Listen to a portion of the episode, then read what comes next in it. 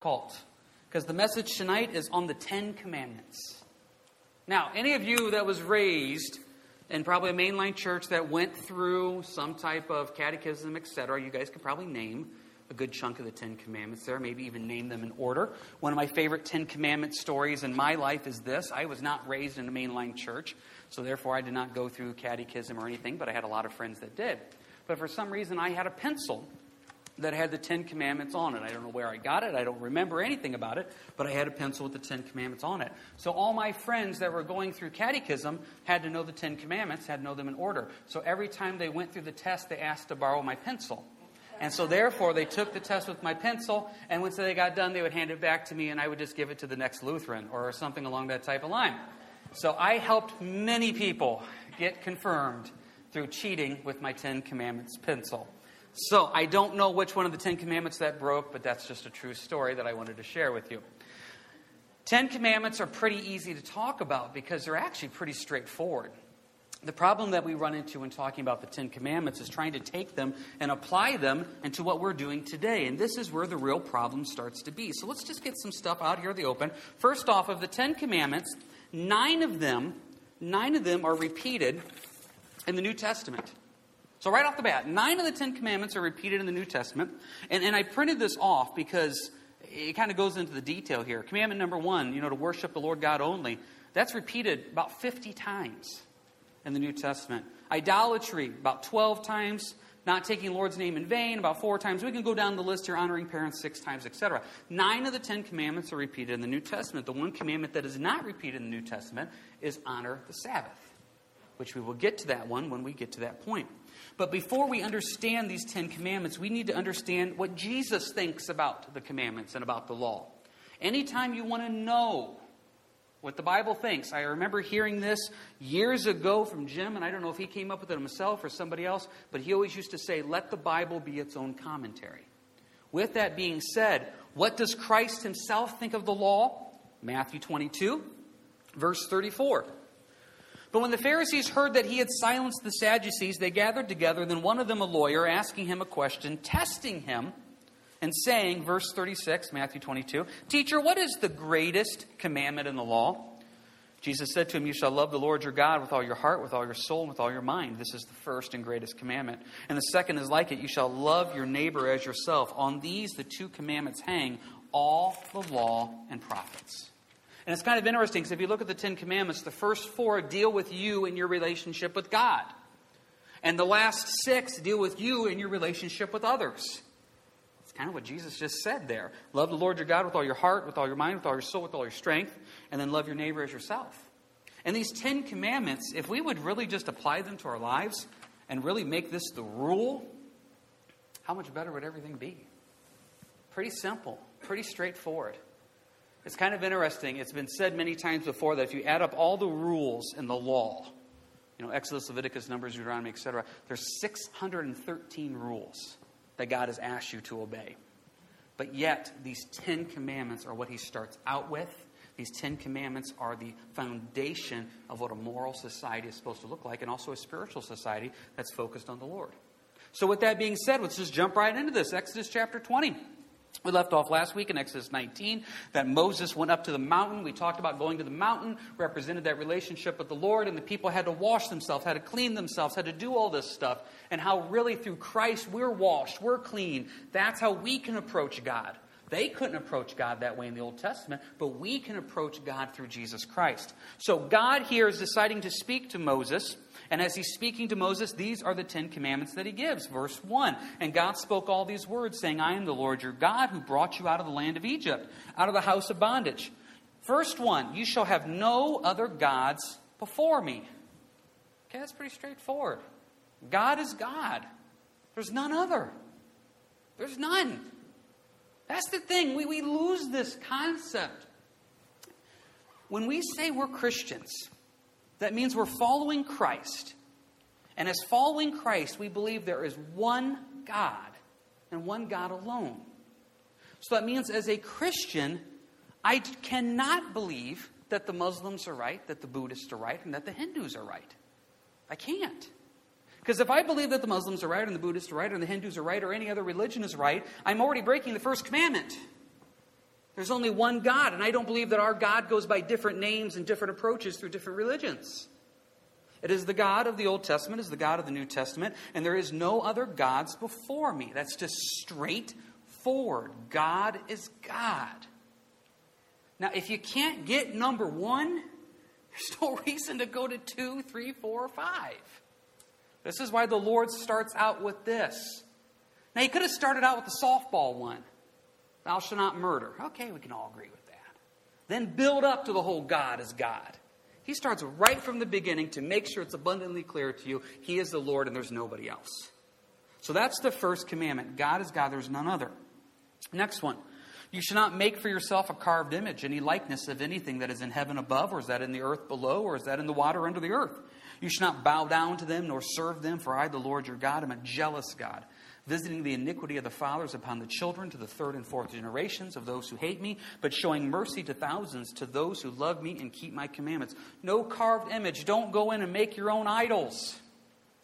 I mean, that's a pretty simple, straightforward thing.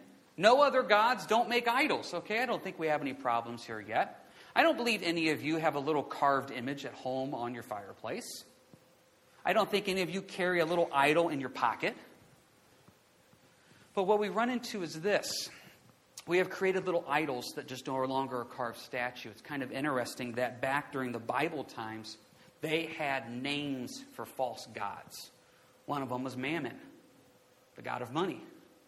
There was another god that was the god of Molech, which was the god of uh, prosperity and success. You know, and there was also gods, you could go down the list, there was gods of debauchery and drunkenness, etc. Now, we don't call them Moloch. We don't call them Mammon anymore. What we usually call the God of money is overtime.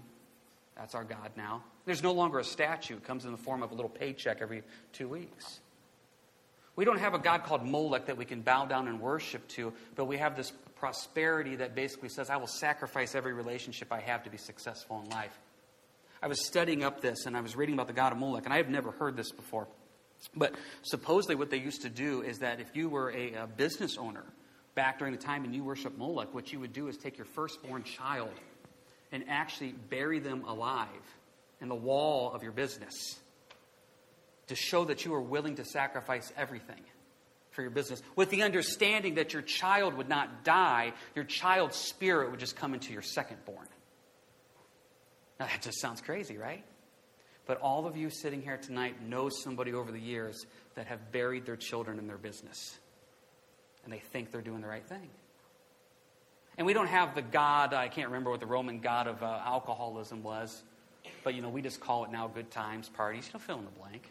So we don't have carved images that we bow down and worship. We don't call those things by those names anymore, but those gods are still there, they still exist. And to an extent, we still worship them. We don't worship them by kneeling down. We don't worship them by singing songs about them or praising them. But in our actions, we worship them because that is what we say is important. So we have to be careful that we're not making a God. We're not making a carved image in our life. Because those things will come back. And that's what it's saying here in verse 5. I am a jealous God, visiting the iniquity of the fathers upon the children to the third and fourth generations of those who hate me. Well, that sounds rough. No, what he's really saying is this if you choose to break these commandments and you choose to go this route, guess what? It's not only going to affect you, it's going to affect the generation behind you, and the generation behind them, and the generation behind them. That's what God is trying to say. The choices I make right now are going to affect my kids. And then when my kids have kids, it's going to affect how they raise their kids. We have this crazy concept that as believers, we live in this little bubble that nothing affects other people. My sin is my sin. No, my sin goes out and it creates this awful web that will affect my children, my spouse, and the body of Christ. So, this is what he's saying. It will go down to generations to generations. And when it says that I'm a jealous God, don't misunderstand that. This is not God saying I'm jealous like I don't have a lot of uh, self esteem. So if you make a carved image of somebody else, that's really going to hurt my feelings. He's God. He knows He's God. He's not worried about that. What this literally means is I'm jealous for you. I am jealous for you. I love you so much. I want to protect you. I want to be jealous for you. He's not worried about his glory, he's worried about us. I'm jealous for my children. I want what's best for them. I want to protect them. I want to keep a hand of the Lord upon them. It's not that if I see my child talking to someone else, it's like, oh, I hope he doesn't think he's a better dad than me. No, I'm jealous for my children. I want what's best for them. God is jealous for us. He looks at us as a loving Heavenly Father. The Bible actually uses this analogy that He's like a, uh, a bird bringing its young under His wings. He wants to keep us safe. He wants to keep us protected. So as we go through these, these rules, these commandments, these guidelines are here to say this is what will keep you safe. If you follow these 10 rules, guess what? a lot of problems are going to go right out the window. Can you imagine if, as a society, as a family, as an individual, I would stop and say, okay, Lord, no other God, just you. I'm not going to be worshiping any of these other false deities, but even more so, I'm not going to worship other things in my life. I'm not going to allow anything to get into my life. Just be careful on that. What about next one? Number three. You should not take the name of the Lord your God in vain, for the Lord will not hold him guiltless who takes his name in vain. I remember when I first got saved. So I got saved. I knew not to take the Lord's name in vain. And I'm around all these other believers. And as I'm talking to these other Christians, I hear them take the Lord's name in vain all the time. So I went up to somebody. I was, you know, 16, 17 at the time, and I went up to somebody at church out here that I really respected. And I said, I don't, I don't get this. If God says don't take the name of the Lord in vain, why do so many other believers still say it? They didn't have a good answer. I don't have a good answer. Sometimes I'm around believers that truly love Jesus Christ, and, and I have no doubt in my mind, and I listen to them, I hear them talk, and they take the name of the Lord in vain. I, I'm just going to be honest. I don't know what to say to that. I don't get it. Sometimes it is what we're used to. Maybe that's the way we spoke. Richard always tells this about his testimony. He says that when he got saved, how difficult it was to give up cursing because he used to look at cursing as an art form. You know, what was the best way to combine words, you know? But commandment number three is pretty straightforward. When it says, Do not take the name of your Lord your God in vain, some of your sayings do not misuse it, do not make it empty. God's name is so powerful.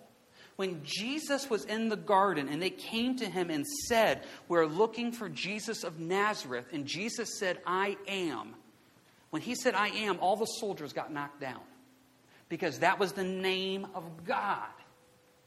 But yet we have come to this idea that we just throw out the name of God anytime we want. And I remember hearing the first time I heard a teaching on this saying it's not just taking the Lord's name in vain, it's also just using the name of the Lord so much that it becomes empty to you. That really started hitting me. We've got to be careful, though, we don't let the names Jesus and Christ and God and Lord just become fillers in our normal everyday vocabulary. Because then those na- words can become quite empty, they become quite meaningless. Know, it's just fascinating how Satan has allowed this one to creep in. You know, as the joke goes, you know, when you hit your thumb with the hammer, you don't scream out Hare Krishna. You know, you don't. Even atheists say the name Jesus more than some believers. It's become such a thing to just disparage the name of God. But you know what Philippians tells me? In the future, at the name of Jesus, every knee shall bow and every tongue shall confess. There's going to come a time and place where the name of Christ becomes so powerful, so amazing that we'll fully understand what his name means, what his name represents. Now, those are the first three that really deal with our relationship with the Lord. Some people describe those commandments as the vertical ones, going up and down between the Lord. Sabbath falls under that, but we'll get to that one in a second. May got any quick questions, comments about the first three? Pretty straightforward, pretty good ones there. Okay, next one. Verse 8 Remember the Sabbath to keep it holy. Six days you shall labor and do all your work, but the seventh day is the Sabbath of the Lord your God. And that you shall do no work, nor your son, nor your daughter, nor your male servant, nor your female servant, nor your cattle, nor your stranger who is within your gates. For in six days the Lord made the heavens and the earth, the sea, and all that is in them, and rested the seventh day. Therefore, the Lord blessed the Sabbath day and hallowed it. Well, this is one that creates a lot of problems, doesn't it? I still remember Ma Ingalls getting upset at Paul. Remember that? He went out on the Sabbath, he skipped church because he was tired. She came home from church he was out there working ground. Do you remember that? You guys don't care. Little House on the Prairie, Ma Ingalls got angry because you don't do that. How dare Paul sleep in, skip church, and decide to go work ground? It's amazing how this mindset still applies to us today. This idea of the Sabbath. This is the only one not repeated in the New Testament. Go with me, if you will, to Mark chapter 2. Let's see what Jesus says about the Sabbath. Mark chapter 2. If you're a note taker, you can write down Colossians 2, verse 16. Colossians 2, verse 16. In Colossians 2, it says, Let no one judge you in Sabbaths. That's an interesting passage because there is such an emphasis on the Sabbath that for Paul to say, Don't let anybody judge you on Sabbaths. What was the purpose of the Sabbath? Well, as we read here in Jesus, the purpose of the Sabbath was to give you a day of rest. Was to give you. God didn't need to take a break. It wasn't after six days of creating the world that the Lord was tired. He set the example for us to follow. But now, in our Puritan American work ethic, you work seven days a week. You work as many hours as you can. And then we wonder why there's a fundamental fall in the family. Because we're going to work every hour we can, because that is what a real man, that's what a real woman would do. Actually, the Bible says, you know what, it's really good to take a day off. Look here at Mark chapter 2, verse 23. Now it happened that he, meaning Jesus, went through the grain fields on the Sabbath, and as they went, his disciples began to pluck the heads of grain. And the Pharisees said to him, Look, why do they do what is not lawful on the Sabbath? Now, you will not find a rule in the law that says that's wrong. What they were doing, and anybody that's been around here, you go into the wheat field, you take the head of wheat off, you rub it together, you get the seeds, you throw them in your mouth. That's what they were doing. It's not against the law. But the problem was is that they had added so many things to the law that that was considered harvesting grain. So they looked at that as harvesting. If you would take a, a, head of wheat and rub it and eat the seeds, you had just harvested grain. You had just broken the Sabbath. You worked. Verse 25. But he, meaning Jesus, said to them, Have you never read what David did when he was in need and hungry, and he and those with him? That he went into the house of God in the days of Abiathar, the high priest, and ate the showbread, which is not lawful to eat except for the priest and also gave some to those who were with him? He said to them, The Sabbath was made for man, and not man for the Sabbath. Therefore, the Son of Man is also Lord of the Sabbath. What Jesus is trying to say here is the Sabbath was created for us to be a day of rest and a blessing to us. It was never created to become this legalistic burden that we had to carry. And that's what happened. God's simplistic idea of, hey, take one day off a week. In fact, everybody take a day off a week. Even the slaves take a day off a week. Turned into this religious, legalistic thing. Now, problem is some people want to still bring that into today's society. And I Colossians says, let no one judge you. Jesus right here is saying, hey guys, Sabbath is supposed to be a day of rest. He goes, I'm the Lord of the Sabbath. I created the Sabbath, so I'm allowed to tell you what to do. I still think it's important to take a day off. Now, for some reason, we have come to this idea that we believe the Sabbath is on Sundays. If you're going to really look at it from a Jewish perspective, the Sabbath is sundown Friday to sundown Saturday. Now, when people say, Well, I don't think people should work on Sunday, I always tell you this guess what? I work every Sunday. So, I, that mean you don't want me to show up? Maybe some of you are saying amen. I don't know. I work on Sundays. A lot of you go to church and you go out to eat. Your waitresses work on Sundays. You run through Walmart on the way home, they're working on Sundays. If you have an ER visit, well, you're glad that they're working Sundays. The purpose of the Sabbath is to remind you take a day to rest.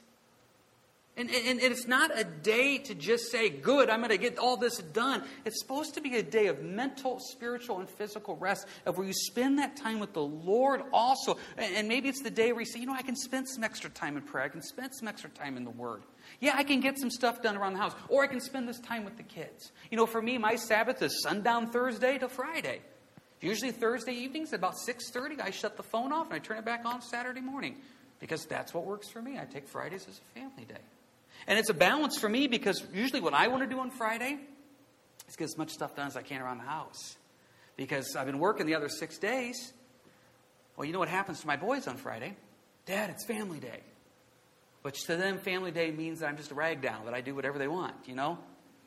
The Lord said it's supposed to be a day of rest. And that's something that I'm trying to learn and I'm trying to realize that I feel like I would accomplish a lot if I'd get my little checklist done on Friday, and really the Lord says it's supposed to be at about a time of refreshing, it's supposed to be at a time of resting, it's supposed to be a time of spiritually just saying, Lord, I have a day that I can just spend with you. Just be careful that you don't fall into the trap of you're a real man by working seven days a week. That's never what the Lord intended in any way whatsoever. And it's a blessing to you, to your family, to those that are around to take that day and say, Lord, this is what you have ordained. I heard a pastor say one time how arrogant and how ignorant of us to think that we don't need a day of rest when God commanded us to do it. We think we're super special. I don't need this. God says you do. And I don't know when your Sabbath is, but I encourage you find a day throughout the week and let that be a blessing to you and to those that are around you. So those kind of deal with the spiritual relationship here with the Lord. Now, moving on with them, some of these get a little more straightforward. Pick up the pace a little bit. Verse 12, number 5 Honor your father and your mother, that your days may be long upon the land which the Lord your God is giving you. You know, according to Ephesians 6, this is the first commandment with a promise.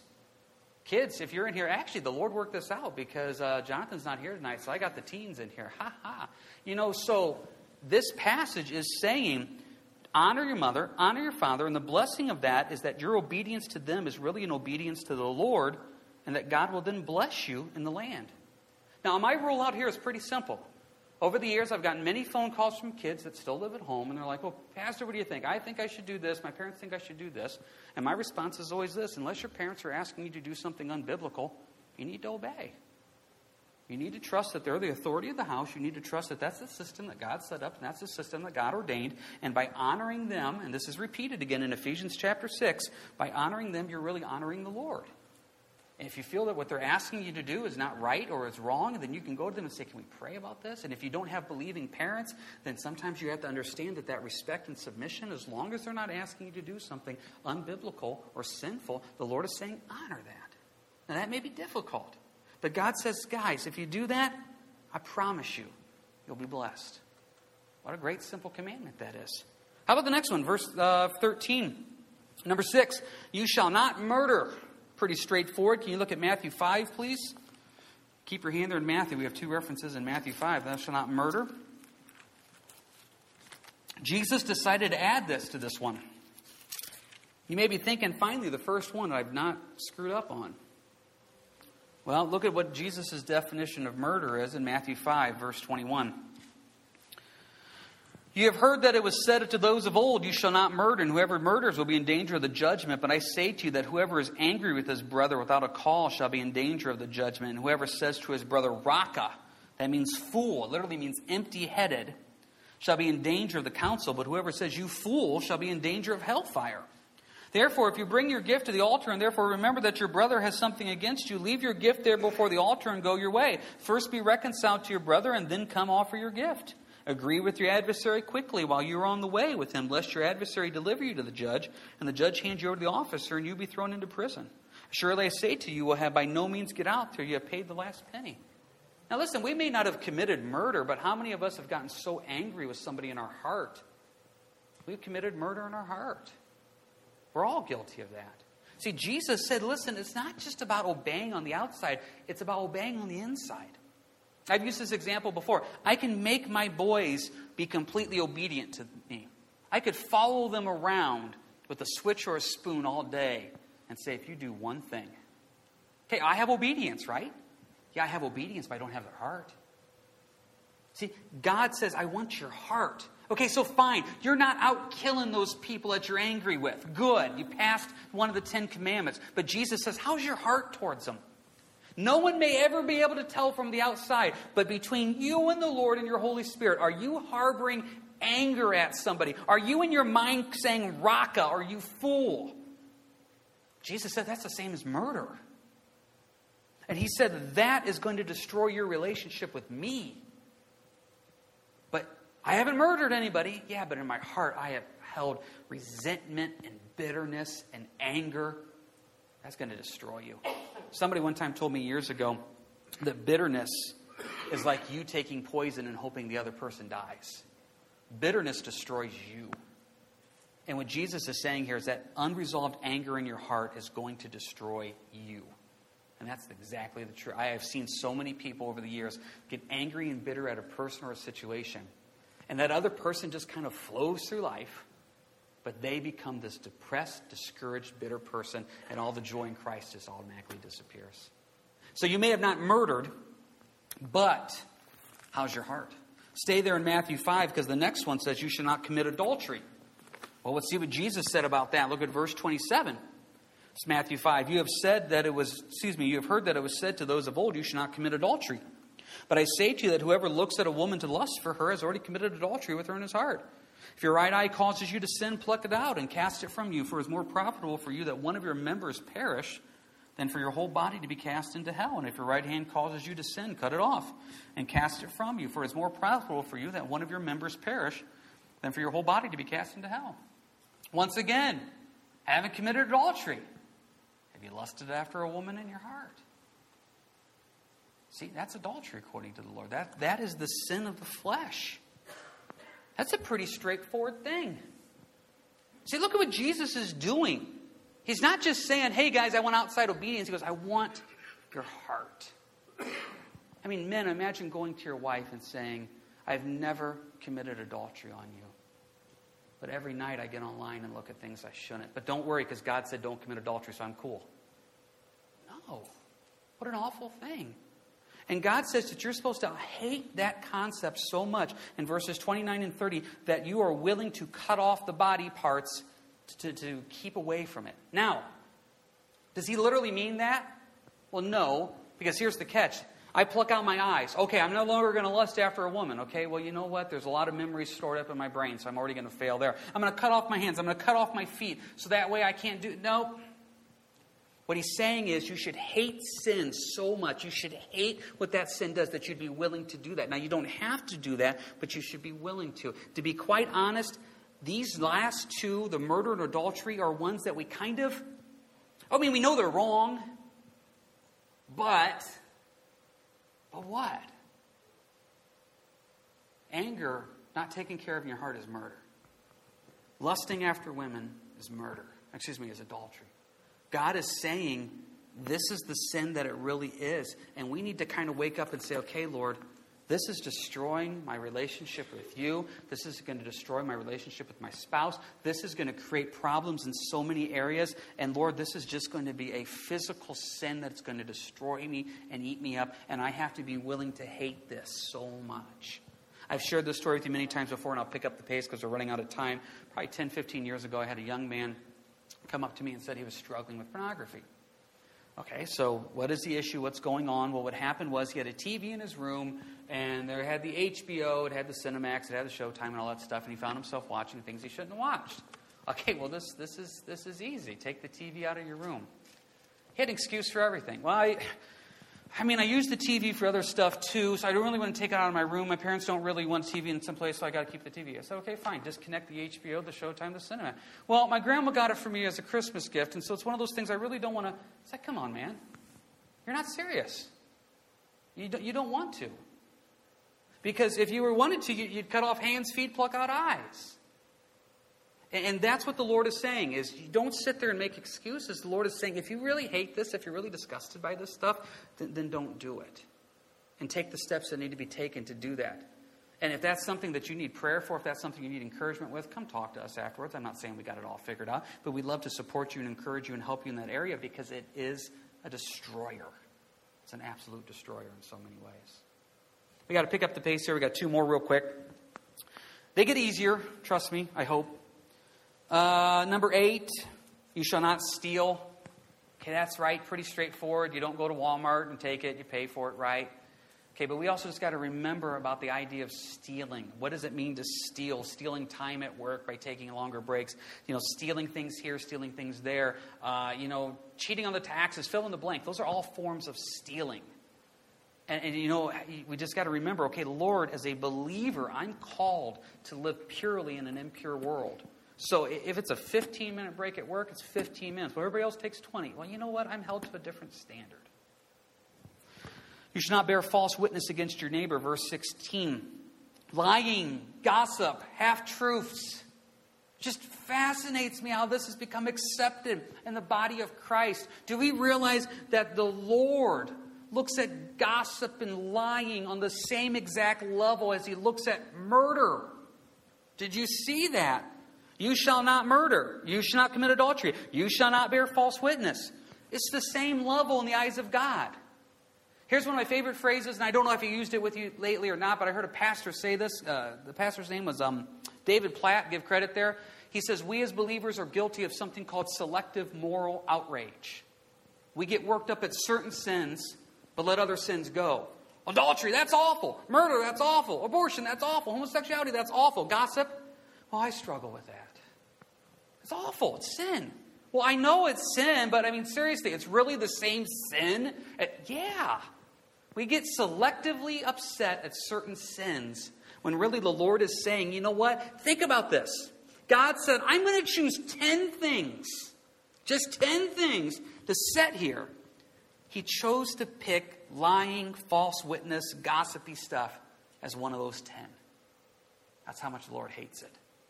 But it's become so acceptable in the body of Christ. How about number 17? You should not covet your neighbor's house.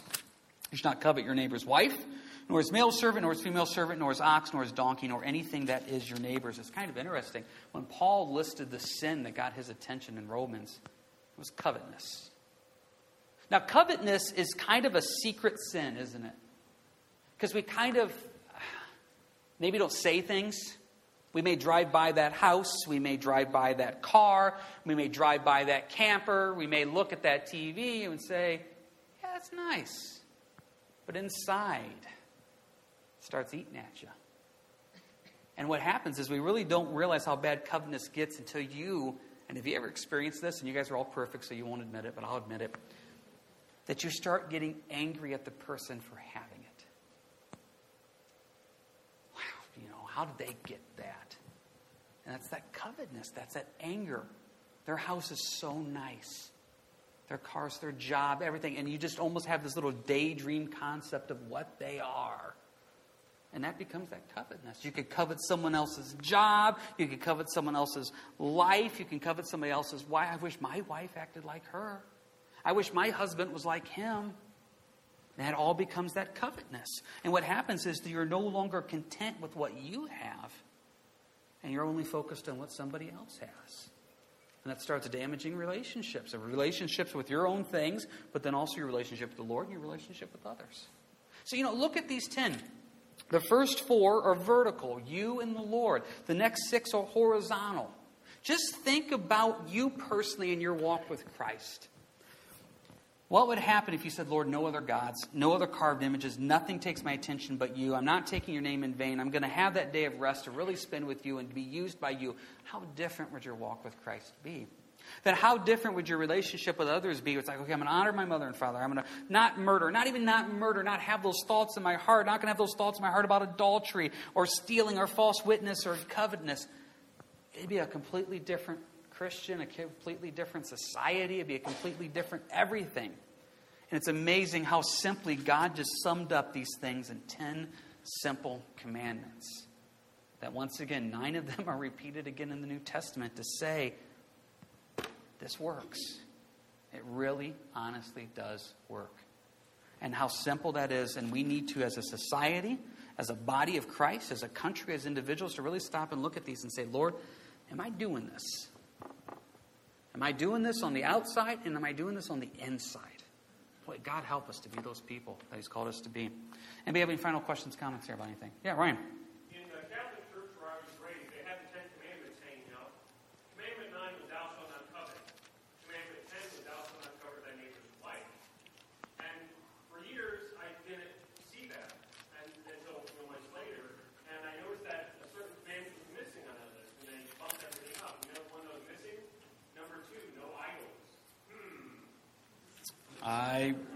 Did not know that. I was not raised Catholic. Did not know that. Anybody else have anything here? Kathy.